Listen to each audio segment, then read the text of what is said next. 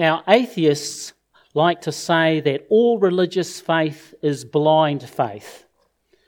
They say, take the resurrection of Jesus.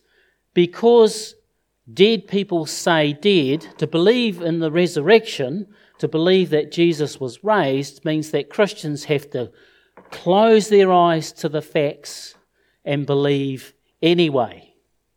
That's what atheists say. What do you think? Is religious faith blind faith? Does it ignore the facts and believe anyway? Well, this is what we're going to consider this morning. So let's pray as we begin.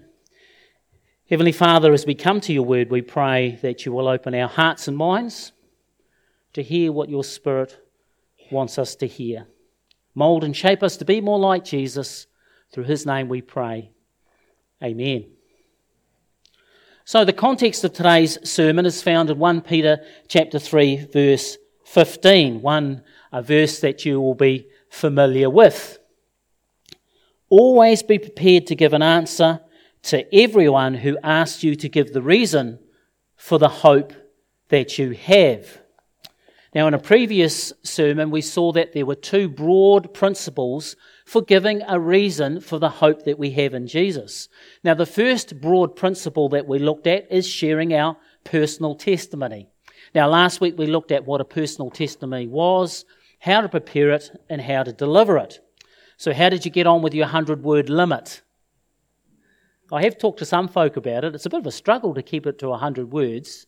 But it's a good exercise to do, and if you get it in a way that's kind of 100 words, when you share that, then people are more likely to ask you questions and you can springboard into other conversations. So that's the first broad principle when it comes to giving a reason why we hope in Jesus. God is a personal God, and he wants to have a personal relationship with others and ourselves. So I suggest that's what we lead with. But not everyone we speak to is happy with that. They will say things like, well, that's wonderful for you, but it doesn't mean anything to me. And that's why the second broad strategy that we'll be looking at today is very important, and that's presenting evidence for the reason why we hope in Jesus, so that when people ask us, we can have objective evidence. Because our faith is not blind faith, our faith is reasoned faith. Our faith is based on evidence. It's not just because we've had a personal experience with Jesus, but because there is external evidence. And today we're going to look at the nature of faith, what it is, and then we're going to turn to 1 Corinthians to look at the evidence we find there for the resurrection, so that we can be prepared to give a reason why we hope in Jesus. So first of all, the nature of faith. What's faith? Well, we exercise faith in everyday life as in religious faith. And in many respects, the faith that we use, say, to get into an airplane is no different to the faith that we exercise in Jesus. Let me explain. I don't know how you feel about flying. Some people think it's a bit of an adventure. Some people get very nervous when they fly. However, whenever you get into a plane, you are exercising a serious amount of faith. Why? Because we know if you get a big metal container and you fill it full of people, suspend it a kilometre above the air and let it go, we know that it's going to plummet to earth. So we have very good reasons to be at least nervous before we get into a plane. So on one hand, we have what the scientists call the law of gravity, but we still get into a plane. Why? Because on the other hand, there are the laws of aerodynamics. And the laws of aerodynamics show us how we can get a large metal container safely flying through the air. So every time we get onto a plane, we exercise reasoned faith, evidence-based faith. Because on the one hand we have the law of gravity, but on the other, the laws of aerodynamics. And not only that, all over the world, every day, tens if not hundreds of thousands of planes take to the air and land safely. So we exercise faith every time we get into a plane. And it's similar with religious faith, and we're going to focus on the resurrection this morning. There are other areas of our faith, but take the resurrection. Was Jesus raised from the dead? Because we know on the one hand dead people stay dead. It's a bit of a law of nature, isn't it? Now, sometimes in some situations, maybe on the operating theatre, someone may die. But the medical team, because they're experienced and skilled, may resuscitate that person. Wonderful, isn't it? However, that person may go to live on for decades. Eventually, they're going to die, and eventually they're going to stay dead. And so, when it comes to our faith, on the one hand, we have the law of death, where dead people stay dead. And the other hand, we have evidence for the resurrection of Jesus. And that's what we're going to turn to now in 1 Corinthians, because there is compelling evidence that Jesus rose from the dead, just like there is compelling evidence from the law of aerodynamics that we can fly. So let's look at the evidence for the resurrection. We have faith in flying, we have faith in the resurrection.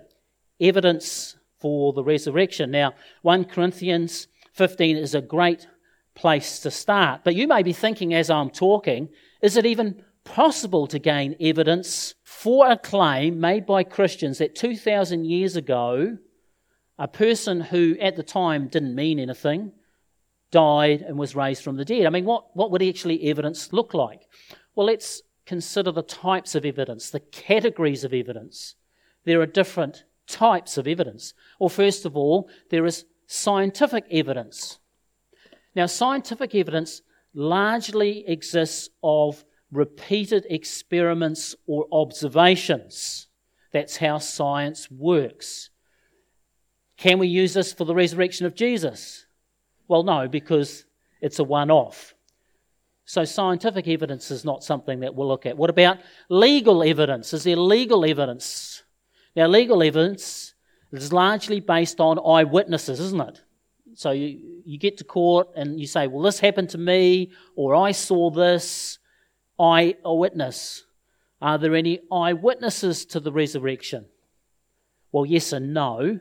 I'll come to the yes soon. But no, there's nobody alive today that can come and say, I saw Jesus rise from the dead 2,000 years ago. And then there is historical evidence. Now, historical evidence is largely based on documents, recorded events that historians weigh up their accuracy and their authenticity, and they sift through and they make decisions on the reliability of ancient documents. Have we got reliable ancient documents testifying to the resurrection of Jesus? Yes, we have. It's called the New Testament. And from a historical point of view, they are very accurate. Let me do a bit of a comparison to show you what I mean here. Here's a question. Let's look at ancient history. How do we know that Julius Caesar invaded and conquered Gaul, that's northern France, by 50 BC? Now, how do we know that from a historical point of view? I'll tell you how I know, because as a kid I read Asterix books. Are you familiar with Asterix? Every Asterix book that I can remember starts off with this panel here. And the panel shows you, just like it is up there, how the Romans invaded and conquered Gaul in 50 BC. So for some reason, that's stuck in my mind. Is that reliable historic evidence? Obviously not. What is the historical reliable evidence that Caesar invaded Gaul? Well, Julius Caesar himself wrote out an account, like a diary of the war. Now, what's happened, of course, that original diary's gone, but there are copies and there are copies and there are copies. And so today there are 9 copies, full copies, of Caesar's account of invading Gaul, and there's a 900 gap between the event and the oldest copy. Okay, so that's what historians deal with. And so all modern historians believe that this is what happened and this is an accurate record of how Julius Caesar invaded Gaul, northern France. Now let's compare this with the New Testament. There are not 9 copies, full copies of the New Testament, but when it comes to the New Testament, there are hundreds of copies. And there are even more partial fragments. You know, instead of a whole New Testament, there are bits of this gospel and that gospel there, hundreds and hundreds. And there's not a 900-year gap between the oldest copies, but just 100 years gap between the oldest fragment. And so from an historical point of view, the New Testament is a very accurate record of what happened.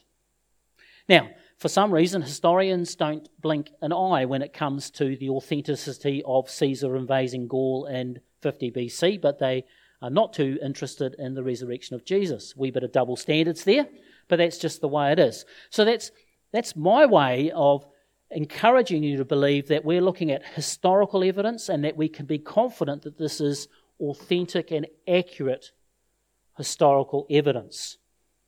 So what is this historical evidence? Well, getting back to 1 Corinthians chapter 15, the Apostle Paul is writing to the church in Corinth. And there's a problem in the church in Corinth because there's this false teaching going amongst the local church that Jesus only rose from the dead spiritually. He didn't rise from the dead physically, historically. And so Paul is writing to say, no, Jesus did rise from the dead physically, in the body, and so will you. So let's see the evidence that he puts before the church in Corinth for the physical resurrection of Jesus. And so what we're going to do, look here, is prophecy fulfilled. This is the first evidence that we have in 1 Corinthians.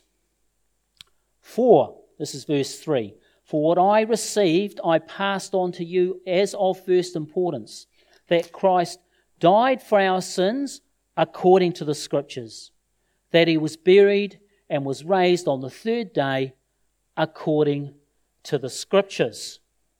Now, just the first thing I want to point out, and it is a little bit of an aside, notice how that Paul talks about the resurrection as the first importance. You know, the first importance for the local church is not to love one another. The first importance of the church is not to obey the Ten Commandments and the Sermon on the Mount. The first importance of any church is not to come every Sunday. Now, these are important things, but the Bible is very clear that our first importance is the resurrection of Jesus. That's the reason why we're here. The other things are important, but we need to put the first things first. And sadly, some local churches get completely distracted and put other things which are good above the resurrection or the proclamation that Jesus has risen from the dead. That's a little bit of an aside, but I think a very important aside. But what about prophecy fulfilled? Do you notice up there where Paul says twice, according to the Scriptures? He was saying that Jesus was died was predicted in the Scriptures, that he would be raised again was predicted in the Scriptures. And these predictions is what Christians call prophecies. We call them prophecies, don't we? Messianic prophecies. And there are many messianic prophecies scattered through the Bible. The first one is found in chapter 3 of Genesis, predicting the coming of Jesus. And the last messianic prophecy is in the very last verses of the Old Testament in Malachi. And scattered through the Old Testament are hundreds of predictions that Jesus eventually fulfilled. We haven't got time to look at them all. We're going to focus on 5 that are found in Psalm 22. So if we have a look at Psalm 22 and have a look at the prophecies fulfilled by Jesus on the cross, starting from verse 1. My God, why have you forsaken me?" And if you're familiar with what happened on the cross, if you're familiar with the passion of Jesus, you will know that these are the words that Jesus cried out on the cross. My God, why have you forsaken me?" And we call this the cry of dereliction. Now, some skeptics will say, well, Jesus knew about that and he just said those words. And actually, I agree. I think that Jesus on the cross knew Psalm 22 and that he was quoting that verse and by implication everything in it. In Jesus' day, they didn't have "let's turn to Psalm 22. What they did is they said, "let's turn to," and then they would speak the first sentence because they didn't have the numbers that we did. So I would say, today we're going to read from my God, why have you forsaken me? And you would all turn to Psalm 22 equivalent. Anyway, a little bit of an aside. But isn't it interesting that that is Psalm 22 that Jesus quotes? Now let's turn to the actual predictions, the five. I'm going to read verses 16 to 18. See if you can pick the five prophecies in these verses that Jesus fulfilled on the cross. Starting at verse 16. A band of evil men have encircled me. They have pierced my hands and my feet. I can count all my bones. People stare and gloat over me. They divide my garments among them and cast lots for my clothing. This was written 900 years before Jesus' time. So what are the five prophecies, the five predictions that are predicted here fulfilled on the cross? Well, the first one, a band of evil men. Now, this is referring to the religious leaders who accused Jesus before Pilate. They had him tried within their own court in a legal trial and had him dragged off to the cross. And there they were at the foot of the cross and they sneered at Jesus. And so here in Psalm 22 we have that predicted, a band of evil men encircle me. They were around the foot of the cross sneering at Jesus. That's the first prediction. Second prediction, pierced hands and feet. And here we have a graphic description of the crucifixion. Now, the crucifixion was not a thing when this was written by King David. So it's not like King David was walking down the road and saw someone crucified and thought, oh, I'm going to use that in my next song that I write. So crucifixion wasn't a thing, and yet David writes about the Messiah having his hands and his feet pierced. The next reference is, I can count my bones. Again, a reference to the physical torture of the cross, because as you're hanging on the cross, it was quite common for the shoulders and the bones to be dislocated. The fourth prophecy is that people gloat and stare.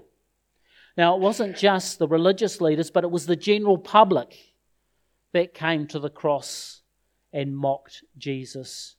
And finally, probably one of the most specific prophecies in the Old Testament when it comes to the crucifixion, they divide my garments among them and cast lots for my clothing.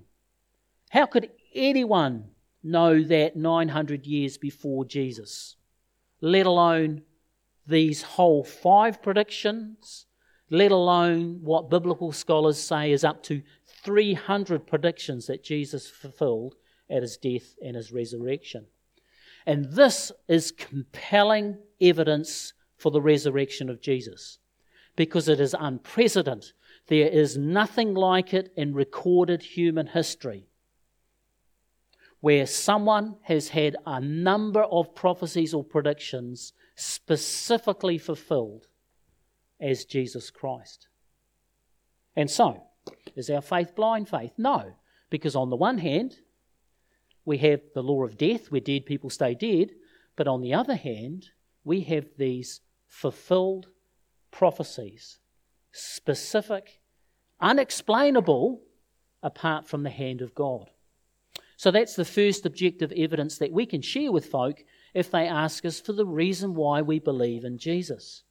Let's move on to the second evidence that Paul uses for the church in Corinth, and it's all to do with eyewitnesses. So let's listen to the proof from eyewitnesses from verses 5 to 8.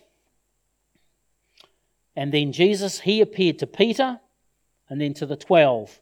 After that, he appeared to more than 500 of the brothers at the same time, most of whom are still living, though some have fallen asleep. That means some of them have died. Verse 7, then he appeared to James, then to all the apostles, and last of all he appeared to me also as to one abnormally born. So how does this help us today? These 500 plus eyewitnesses, they're not alive, so we can't ask them ourselves. However, here's the thing. 1 Corinthians was written just over 20 years after the resurrection. And though some of the 500 had died, many hadn't.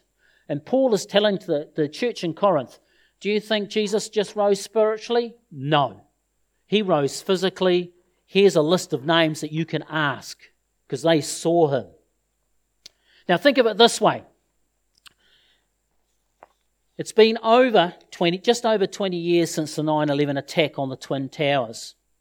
Now, though there were about 3,000 people killed and only a handful of people survived who were actually in the building when the plane struck, many of the first responders survived, not to mention hundreds and hundreds in the general public who were caught up as the Twin Towers collapsed. Now, 20 years later, if you ask any of those 9/11 eyewitnesses what happened, do you think they'll have forgotten? Some of the details might be a bit blurry, but they'll tell you, I was there. Now, imagine for a moment that there was no internet.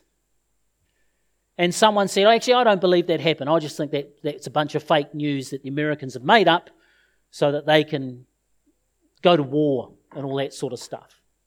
We would say, go and speak to the eyewitnesses. They are still alive, and they will tell you with passion what happened. And it's the same when it comes to the resurrection and the empty tomb. There were still, 20 years later, out of those 500 plus, probably over half of them were still alive and ready to testify. And look at it this way. If Jesus didn't rise from the dead, and Paul and all the other churches were saying that he did, there would have been people there who had known different. There would have been people there who had seen the body of Jesus and knew where it was. They would have dragged it out within the first week. Or they would have been continually criticising the early church and saying, no, we saw the dead body of Jesus. We know where the bones are, but it's never happened. Because the eyewitnesses were not contradicted. The eyewitnesses were credible and remain credible and add significant weight to the resurrection of Jesus.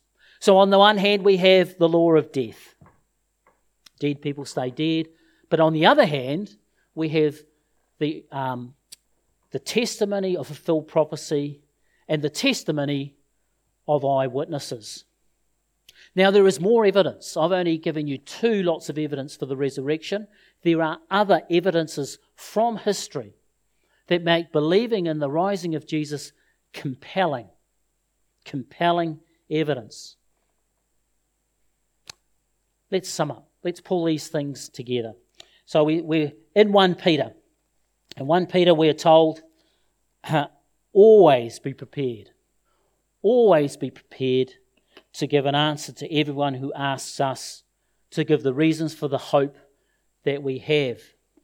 So when someone asks us why we believe in Jesus, then we have our personal testimony.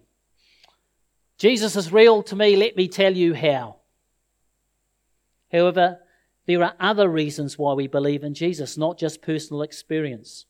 As we've seen today and just touched the surface, there are sound, compelling, objective evidence for believing in Jesus.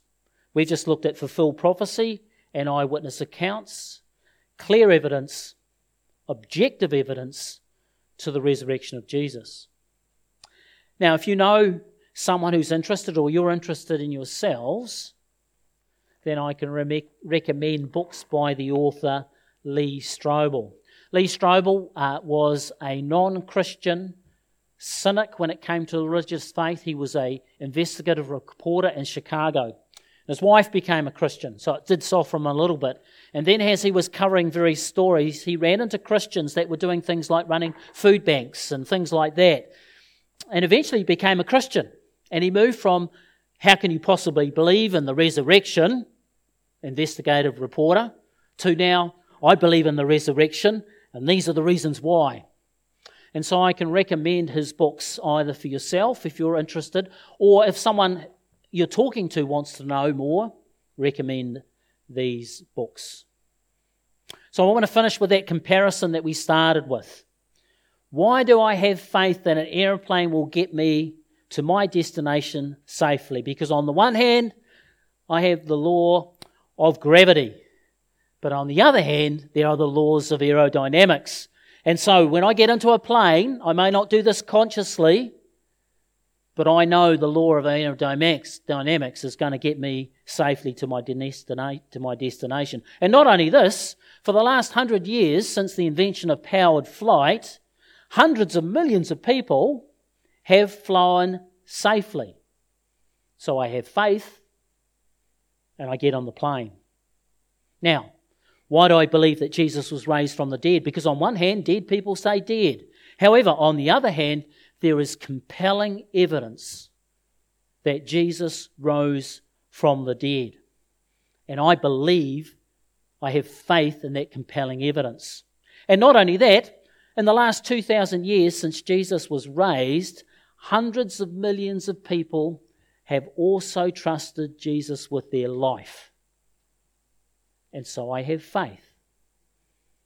And I follow Jesus. And you can too. Let's pray.